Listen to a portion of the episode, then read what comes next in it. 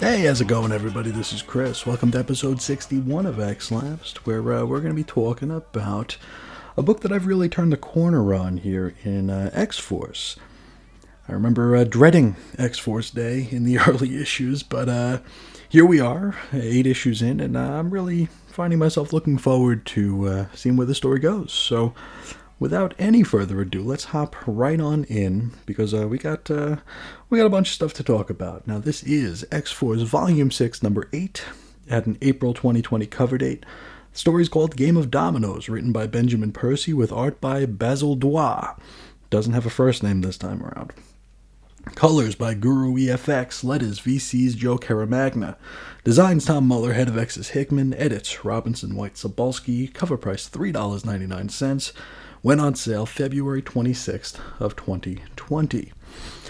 Now we open in London, where the inverted Domino is holding a pro-mutant advocate in a hotel room.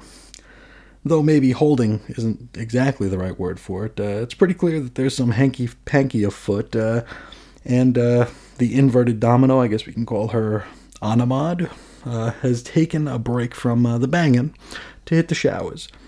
And also to procure like a bio-garrot from the in the form of her ear. If you remember, these Xenos or Xenos or whatever, they're like weaponized humans, right? Their bodies are weapons. So, you know, you tug on the ear and a garrot comes out and you can strangle a dude, I guess.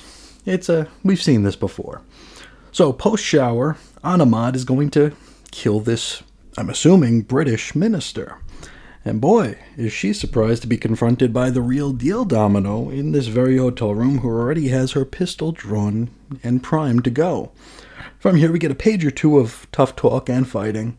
A Domino takes a lamp to the side of the head, which she responds to by, well, blowing Anaamod's brains out. She actually shoots her right through the right eye, so now they match. You know, our Domino has a very, very scarred right side, and now so does Anaamod. Let's do a roll call. It's a short one. Uh, it still takes an entire page, but it's a short one. It's Domino, Sage, and Colossus, and then, of course, two pages of credits. Then, back to comics, and we are at the Healing Gardens. Now, Sage is examining the Anaamod corpse, where she suggests that, rather than just using Domino skin grafts, like we've seen before from the Xeno folk, that this specimen, the Xenos actually went so far as to weave Domino's actual D N A into her. Now, Sage refers to this as a case of putting all your eggs into one basket and suggests that this is a bet that Xeno lost. Remember, they were just at a casino for a little bit, so we gotta get referential and punny. So Sage wonders how many more Anaamads might be lurking out there, to which Domino suggests she doesn't think there's all that many. You see, no sooner did this one die than Domino was able to find a four-leaf clover. Yes, really. Now, she takes this to mean that her missing luck is starting to come back. And, uh, you know, I guess it's as good a sign as any, and it also does facilitate an upcoming scene and uh, an entire second half of this issue, so I'll give him a thumbs up on that. Now, later on, we get another rendezvous with Domino and Colossus, and it's another thought-provoker. It's uh, another one that gives us plenty of food for thought. Um, they embrace, you know, uh, they've been, they've both been through so much. They've both, uh, they're both haunted uh, by what it, what they've seen and what they've experienced that, you know, to the point where sleep just doesn't come anymore. You know, they can't, they can't find the peace enough to sleep. Now here is where Colossus makes a suggestion. Now that suggestion is that perhaps together they consider another kind of sleep. And uh, this is not a reference to hanky-panky of any sort. This is Colossus saying they can hold each other and just go for a swim. And then Peter will transform into his metallic form and they will just sink to the bottom. I think this is the first time we're looking at something like suicide here, and uh, it's a toughie, isn't it? Um, I mean, it's it's heartbreaking, but considering the landscape here in the Dawn of X books, at the same time it's quite it's easy for me to say, at the same time it's kind of not. You know, it's it's weird. Um, now, Colossus's suggestion doesn't exactly come from a place of seeking final release. It's more like they'll die, knowing that they'll be reborn via the resurrection protocols. However, maybe their returns can be mentally and emotionally rolled back to before their recent experiences. Like kind of like if you're if you're rolling back your operating system, right? You know. And about that, I I don't know. I I feel weird about this because I mean, we get plenty of food for thought here, right? It also, at the same time, sort of kind of does a disservice to those in the real world who struggle with these kind of thoughts and internal conflicts. Let's put a pin in that, and we'll talk about it more later. So, Colossus suggests that they go for that final for now swim. Domino, she's listening, but she's not digging it. Because, not because she's like scared of death or anything. It's just that all of these experiences, all of the bad things, she wants to remember it all. You know, she doesn't like this idea of coming back fresh and clean and, uh, I guess, undisturbed uh, because these experiences are a part of her. That's more more interesting food for thought. But before we go any further, the conversation that they're having is interrupted by a call from Sage. Now she's found, she's found something interesting in Saint Petersburg. Some dude made his way past the Russian gateway guards and managed to touch a Krakoan gate. Now this fella had some domino skin grafted onto his hand. Domino doesn't understand how or why Sage would be able to narrow her search quite this much and be this precise. And here is where the four-leaf clover comes back into it. Now, Sage reveals that she simply scanned for four-leaf clovers and uh, found a massive proliferation of them in Russia. To be more specific, it's all along the Trans-Siberian train tracks, which is one of my very favorite Christmas bands, uh, you know, right after uh, Mannheim Steamroller. From here, info page. It's all about setting up social venues in order to encourage that third Krakoan bylaw of make more mutants. And it's a cute page. I, I don't have any complaints here. Um, we learn that Black Tom has already set up a sort of swinging scene on Krakoa called the, Bl- the Green Lagoon, where the uh, mutant elites go to eat and meet and bang or something. We go back to comics, and Domino and Colossus zip over to the Trans-Siberian tracks. Now, Colossus has a lot of second thoughts about this, but ultimately, and obviously, he agrees to go along. From here, we get some uh, some action. We get train jumping. You know, they, they jump from one train to another so they can get on the right one. And we learn here that this is the first time that Colossus has left Krakoa since he arrived on Kitty's boat way back in X-Force number one. This is in contrast with Domino, who has been, like, constantly on the move since her rescue in X-Force number two. So she's been bebopping all over the place. Peter's been, you know, just, just happy as a clam, sitting at home, painting, and uh, occasionally fighting the Fantastic Four in a spin-off that nobody's going to mention. Now, they bust into the right train, and they find this car to be like a mobile body shop. It's just like the Korean printing press that Wolverine and Kid Omega infiltrated, only it's on a train.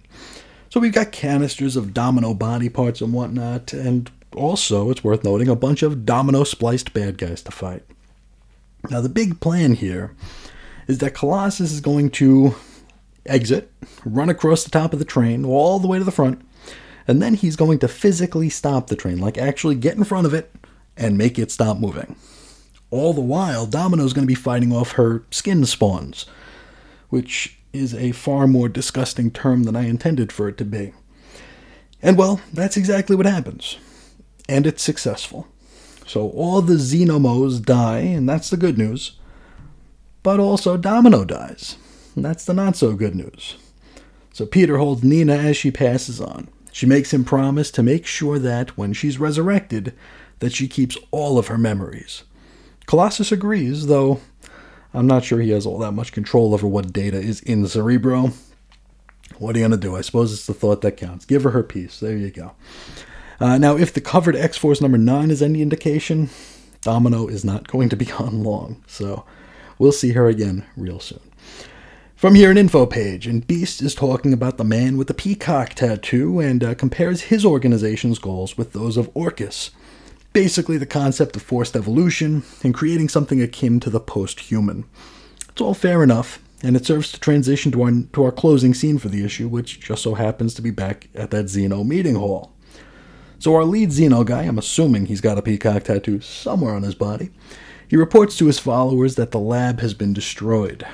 Now, a shadowy individual in the crowd, it's like, it looks kind of like, uh, like what you'd see on C-SPAN. You know, you have the, uh, I, I don't know if it's the House or the Senate, but you have like the sort of semicircle of seats that ascend up. And we have one guy, shadowy, we don't see him, and he's in the crowd and he just sort of begins to heckle the leader here, the, the dude with the peacock tattoo. He's asking how much this is going to cost them and whatnot. He's like, hey, I invested. I want I want a return on my investment. The conversation gets heated, and uh, to the point where the Xeno leader, he goes to send his heavy to go pluck the dissenter out of the crowd. Only, our shadowy individual turns out to be far more formidable a presence than anyone could have planned for. So the Xeno guy's heavy goes flying, as our shadowy visitor says he's gonna he's gonna start laying down some law here, and he suggests it's time for Xeno to just declare war. And uh, that is where we leave X-Force number eight. Next episode, we will be wrapping up the Dawn of X Wave one number sevens with X-Men. But first, let's let's do some talking, right? Um, this was a good issue. I liked it a lot. And it is really weird how X-Force is, is like really coming into its own here. Um, I didn't think that I'd be enjoying this quite as much as I am when we started this uh, this run. Now, there's clearly one scene in this issue that gives us the most to chew on, right? So how about we start with that one, eh? Colossus suggests suicide. Now, that is not out of character for him. If you remember, he has taken his own life before, though it was in service of the greater good. This wasn't that. Back when he sacrificed his life to cure the Legacy virus, that could be seen as a selfless act. It might have been persuaded by guilt, but at the end of the day, it was selfless. He died so others would not have to. In this situation, it's more of a self-serving endeavor, right? Um, dying simply to forget, to remove inconvenient memories and experiences. I mean, I'm not here to judge. We all have our reasons, we all have our beliefs, and, and it's not my place to evaluate or opine on them. I, I mean, there are entire philosophies predicated on the concept of removing the bad and keeping the good as it pertains to experiences and trains of thought and emotion. So yeah, I, I'm not here to judge. Colossus here, he wants a release. He wants peace. That's human. And perhaps it's the most human use of the resurrection protocols to date. I mean, I, I I hate to play the real-world game, where we try to fit these fantastical concepts and notions into our own mundane world, but if near-instant resurrection was a possibility, without things like faith and mortal sin getting in the way, this is the sort of situation I could see happening. Um, and, and we'll talk a little bit more about faith in just a little bit. But to, to continue with, the, with our real-world game, right? I mean, there are things like rebirthings, uh, sometimes with a physical emergence ceremony. Also, things like being born again into faiths. Um, it's a headier and far heavier concept than I have any right or uh, uh, credential to delve into. So, I mean, quick and dirty on it, I'm just trying to say that this sort of train of thought isn't without precedent. We also have some deep discussions uh, in the real world regarding things like the right to die with, with dignity. And while this isn't exactly that, it's actually not that at all, it might be worth mentioning just for the sake of conversation. You know, and again, this is another thing that I don't have any kind of credibility or any kind of first, second, or third-hand experience with. So uh, just, it's food for thought. Now, last issue. Pop back to last issue. I talked about one scene that I really appreciated, and it was that scene between Colossus and Domino. And I commented that they were sort of being portrayed as passive dissonance to the created, to, to the Krakoan way of life. Uh, whereas it seems as though most of the mutants have accepted this new normal, and they allow themselves to get caught up, they get lost in the constant parties and the revelry of this island. They're also perhaps losing their own individuality in the process. And we talked about that uh, during X-Force number uh, seven, where it's It's more about the many than the few. The the individual isn't as important as the overarching goal of what is Krakoa, you know. Now, Domino and Colossus, during that conversation, they sort of dismiss that notion of everything serving the greater good of Krakoa. Like they say under their breath, like, uh, for Krakoa, you know, it's it's very, very passive, um, but at the same time, it's it's it's honest. Now, one of the theories that we've been batting around ever since the start of this project is that of Krakoa or the Professor, or perhaps a combination of the two, manipulating the mutants into behaving the way that they are. Now, I want to make it clear, there has not been a single shred of evidence to that. It's just a prevailing theory, at least in our little X-lapsed corner of the fandom. Now, moving with that theory, these Peter and Nina scenes almost fly directly in the face of that theory, right? I mean, I, I don't really have a point here other than to say that this freedom of thought that we're seeing here is is kind of odd and almost in contrast with so much of the Krakoan new normal. Um, now, from the, the heavy concept of suicide to the perhaps heavier or spicier concept of religion as it pertains to suicide, I mentioned the fact that many theologies view suicide as a mortal sin, right? A sin that you cannot, you you can't repent, you can't be forgiven for that before you pass on. Now we've got resurrection protocols in place, so things are quite a bit different. That said, we know that there are mutants of faith. Nightcrawler is probably the one that everybody popped into everybody's mind, right? He is still very much a practicing Catholic. In fact, Mystique mocked him for it as recently as the first meeting of the Quiet Council back in Hoxpox. Question: where do you think a Nightcrawler would fall on this idea? Heck, where do you think many readers might fall on this idea? Um, would we and or he be able to reconcile it simply because we care so much about Colossus and Domino? Or would we hold to our beliefs and maybe, I don't know, start looking at them differently? I mean, and this is a deep subject, certainly far deeper than I have any right or any sort of, uh, I'm trying to think of legitimacy, I don't know, uh, any right discussing here on an X-Men podcast, but still, I want it out there. It is interesting food for thought. I do look forward to hearing your thoughts on the subject, should you actually have any you're willing to share, because this is a this is an interesting new spin on the resurrection protocols. It's I feel like I, I went into this project really trepidatious about how I was going to feel about these protocols, and uh, every time I think we've seen everything, something new comes across the uh, the table. You know, there are things that I thought this was going to be very cut and dry and very um, inhuman, you know, whereas this is maybe a, like a little too human to where it, it has the ability to get under your skin and make you think and make you question things. So I like it. And uh, I, and if anybody would like to add to that, Definitely, definitely feel free. I would appreciate it very much. So what else happened this issue? Uh, we, we found out about four-leaf clovers. and uh, it was clever. It was clever. I mean, it felt a little bit out of nowhere, but I did appreciate the way it developed and how it helped push the story onward. It was good. Um, I usually can't stand Sage. I usually... I find her to be, for the most part, wildly unpleasant. and almost stupidly dismissive of her fellow mutants. But I actually liked her discourse with Domino here. Um, they felt like they were equals, and that was cool. Uh, Domino killing the uh, Anaamod in the London hotel. It worked, uh, and it served the story. Uh, gotta say, I'm actually pleased that she was taken out quite this soon. I was afraid we were in for like two or three issues of Domino almost literally chasing her shadow. So, uh, well done. I, I mean, that, that didn't need to overstay its welcome, and thankfully it did not.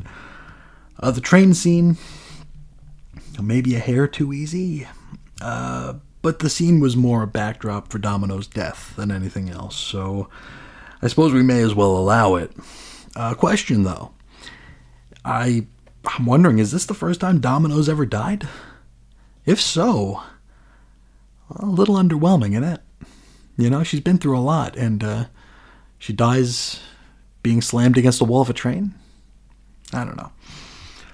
Uh, speaking of Domino dying, she wanted to keep all of her memories and experiences intact post-resurrection. I like that. Uh, I don't know if that'll include her body scarring.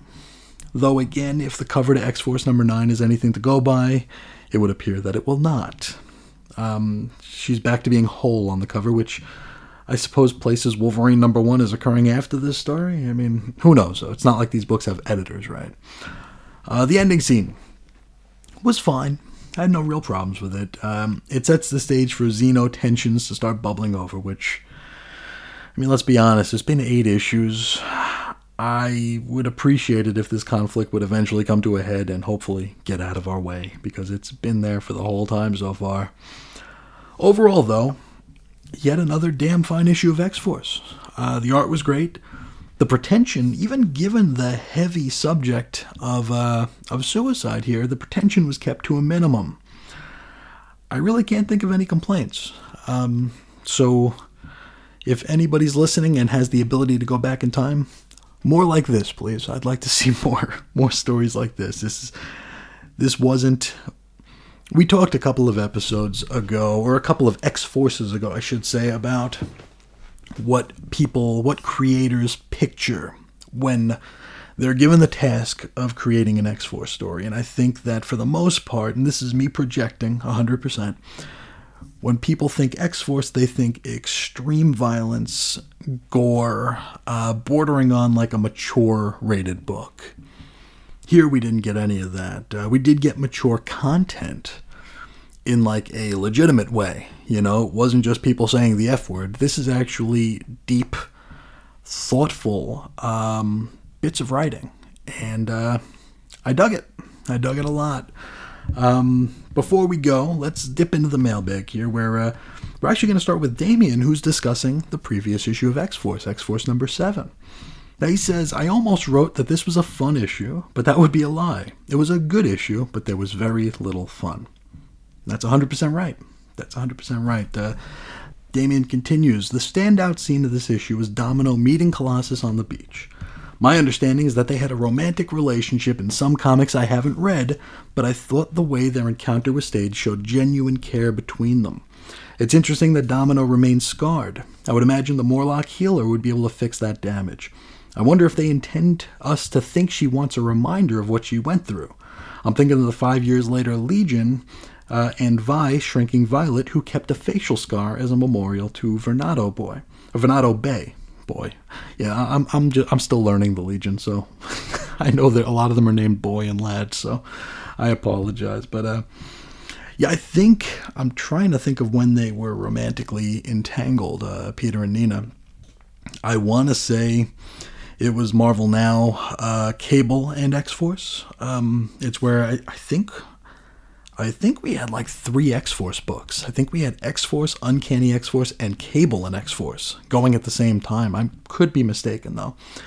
But uh, this was in that weird time where Marvel was like putting everybody in yellow armor. So I think like this X-Force team had like yellow uh, yellow armor, and all new X-Factor had yellow armor, and Iron Man was in yellow armor. But I don't remember much of that series. Um, I think that was like the last time that I felt that uh, the X-Books were, were heavily, heavily glutted. Uh, there was just way too many of them to to really follow. Um, And maybe one of these days I'll go back. Probably not, though.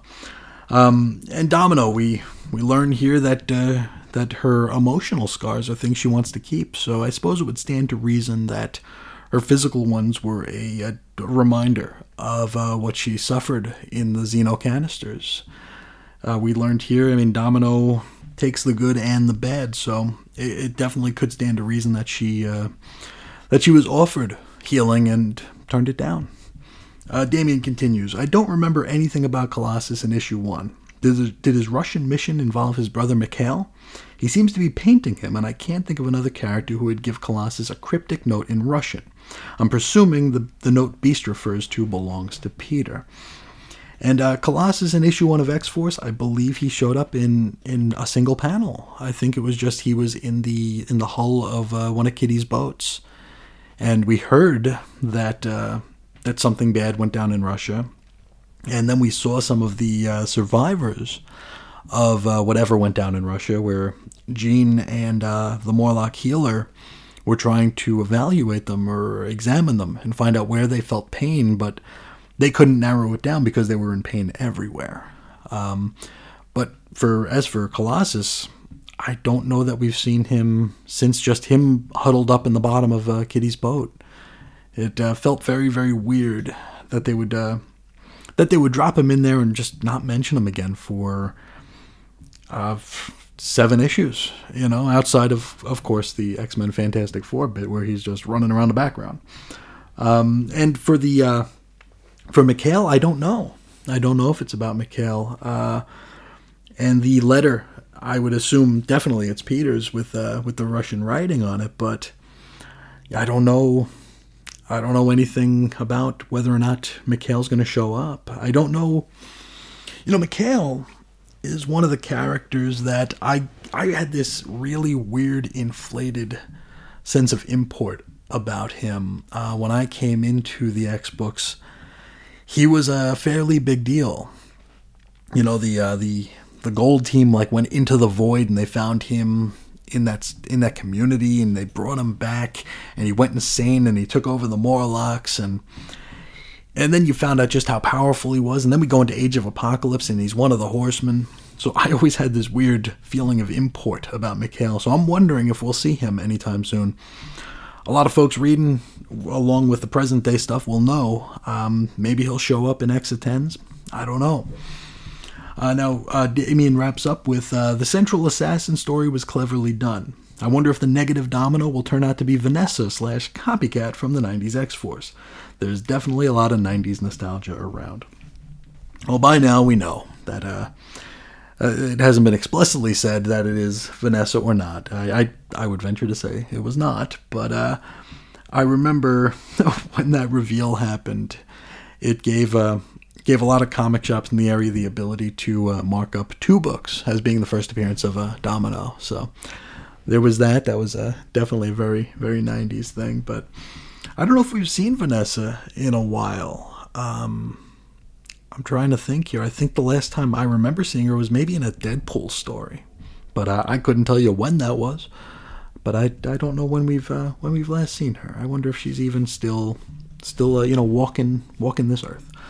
But thank you so much for sharing your thoughts on this issue, Damien. It's always it's always a treat to hear from you, so thank you. And uh, speaking of treats, we have a message from our friend Jeremiah. Now, he has just finished reading Marauders number one, and he says, Chris, like I mentioned to you, I'm finally getting to the dawn of X-Books. I read Marauders number one and listened to the podcast today. Good stuff. As usual, I enjoyed your read-through and analysis. Well, thank you so much. Uh, Jeremiah continues, I have to say I felt a little like you when you talk about seeing things in the story that might be nothing or not there when I read this one. And yeah, that's uh, definitely one of my one of my reading handicaps is uh, is really getting caught up in the scenery, and it's something I've it's something I've both tried to embrace and kind of move to the back burner, but uh, or maybe find a happy medium where I'm not. I'm not wasting everybody's time with weird hot takes about stuff that doesn't matter. I mean, I think I talked about Dreadpool over in Major X wearing an X-Men belt for longer than anybody, for longer than it took them to draw it. You know, that's basically uh, what I do. Uh, uh, Jeremiah continues. when Kitty gets on the island and is talking to the little mutant, where she says that the kid must be the one that everyone wants to fight, I think the Kitty looks very odd in that one panel. Her face is dark and there's a weird glint in her eye. And I think that was an attempt at, uh, like, making her look no nonsense. You know, like she was, uh, like, this was her tough girl face. Like, she was mad at this kid for uh, for making fun of her, for not being able to pass through the gateways. Uh, Jeremiah continues, I must have read that page six times to see if I was missing something. I felt like she was being depicted that way to signify something.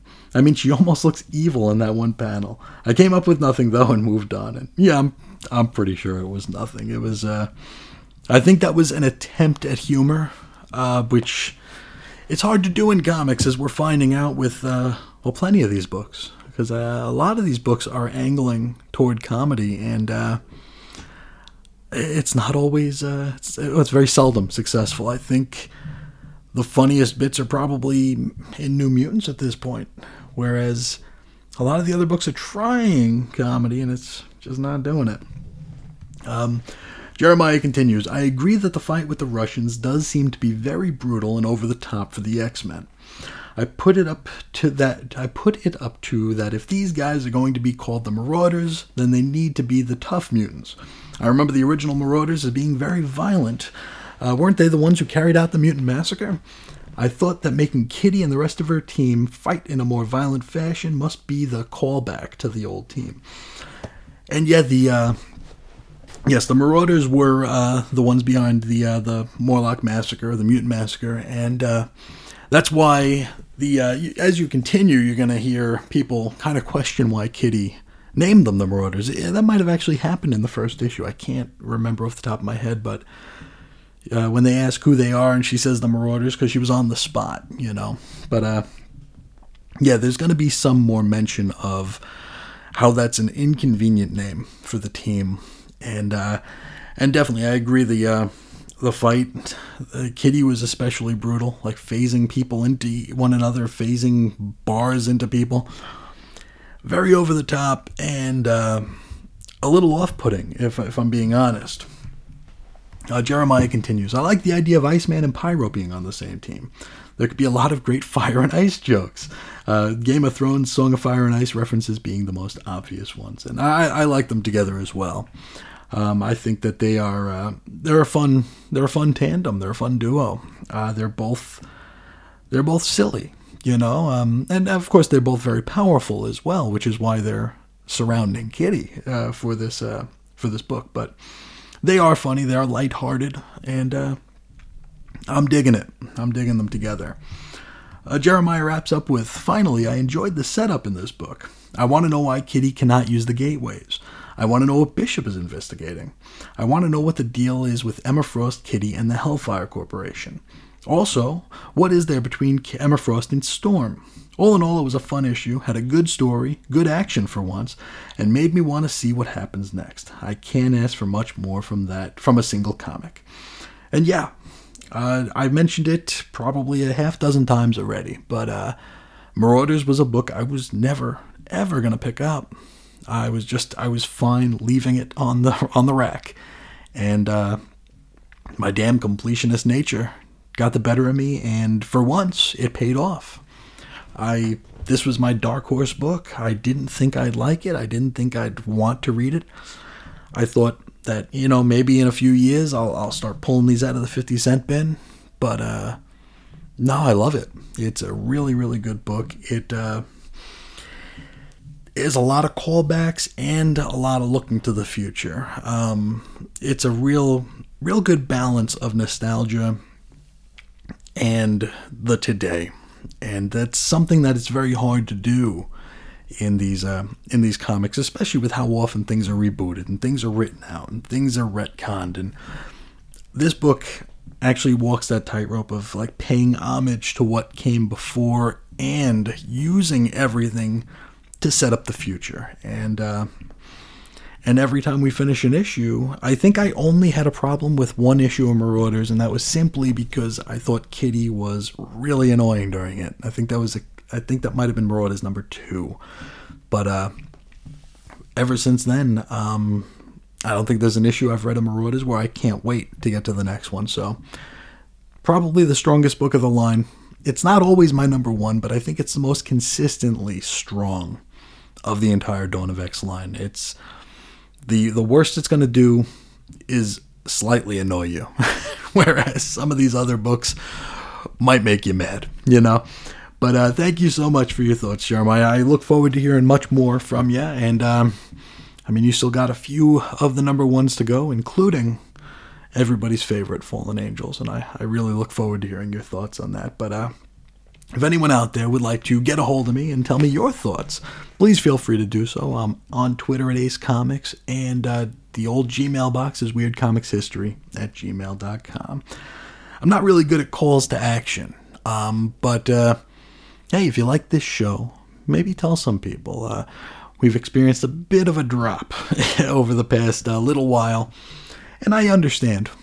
I understand. I'm I'm very much a uh, realist when it comes to podcast listening, and uh, uh, right now we're exploring a niche of a niche of a niche, you know. We're not just talking about comics. We're not just talking about X-Men comics. We're talking about a specific era of X-Men comics. So I understand that this is not going to be, you know, a, a million listen show at, at, at ever, you know. But I do put a lot of uh, time and effort into it. And um, if you dig the show, um, please uh, consider you know, telling people. Let people know that it's out there. Um, I, I, don't, I totally understand that the frequency in which I'm putting these out, um, it invites the uh, the old notion of the tipping point. And that's something I've talked about, not on this program, but other programs on this channel where you have a backlog, right? You know, it could be a backlog of something that you're indifferent to, it could be a backlog of something that you're kind of into, or it could be a backlog of something that you absolutely love. But there's a tipping point, right? I mean, I've gone from having stacks of comics that were like five inches tall, and it's like, yeah, I can get to all of those, right? But then a couple months will go by, and it'll double in size, and it's like, yeah, maybe I can get to those, and then it'll then it'll double in size again, and it's like, I'll pick out the books I want to read from there, and then it'll double size again, and it's like, okay, forget it. It's a wash. I can't do any of it. So I know we're on, what, episode sixty-one, so there's probably like forty hours of this program out there in the world right now. So I understand that it, it might be overwhelming. So I also understand that uh, I'm not the most entertaining or engaging fellow in the world. So it, it is what it is. But if you do dig the show, eh, please just consider, you know, letting other people know that it's uh, something that exists.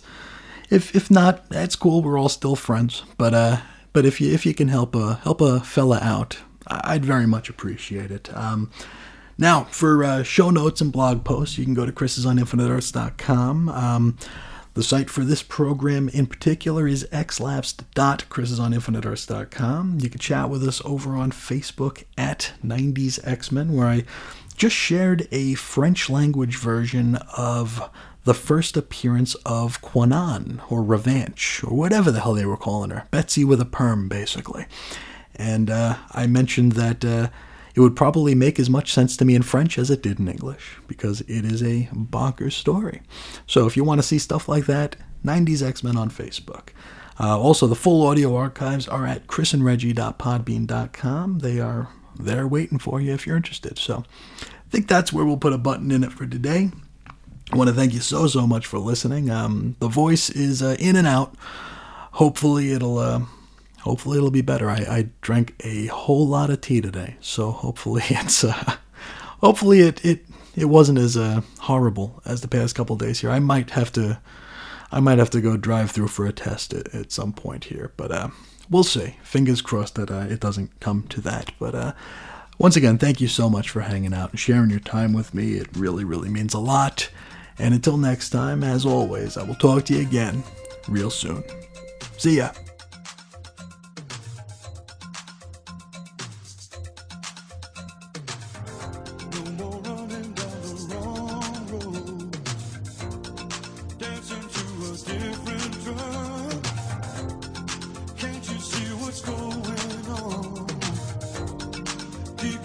No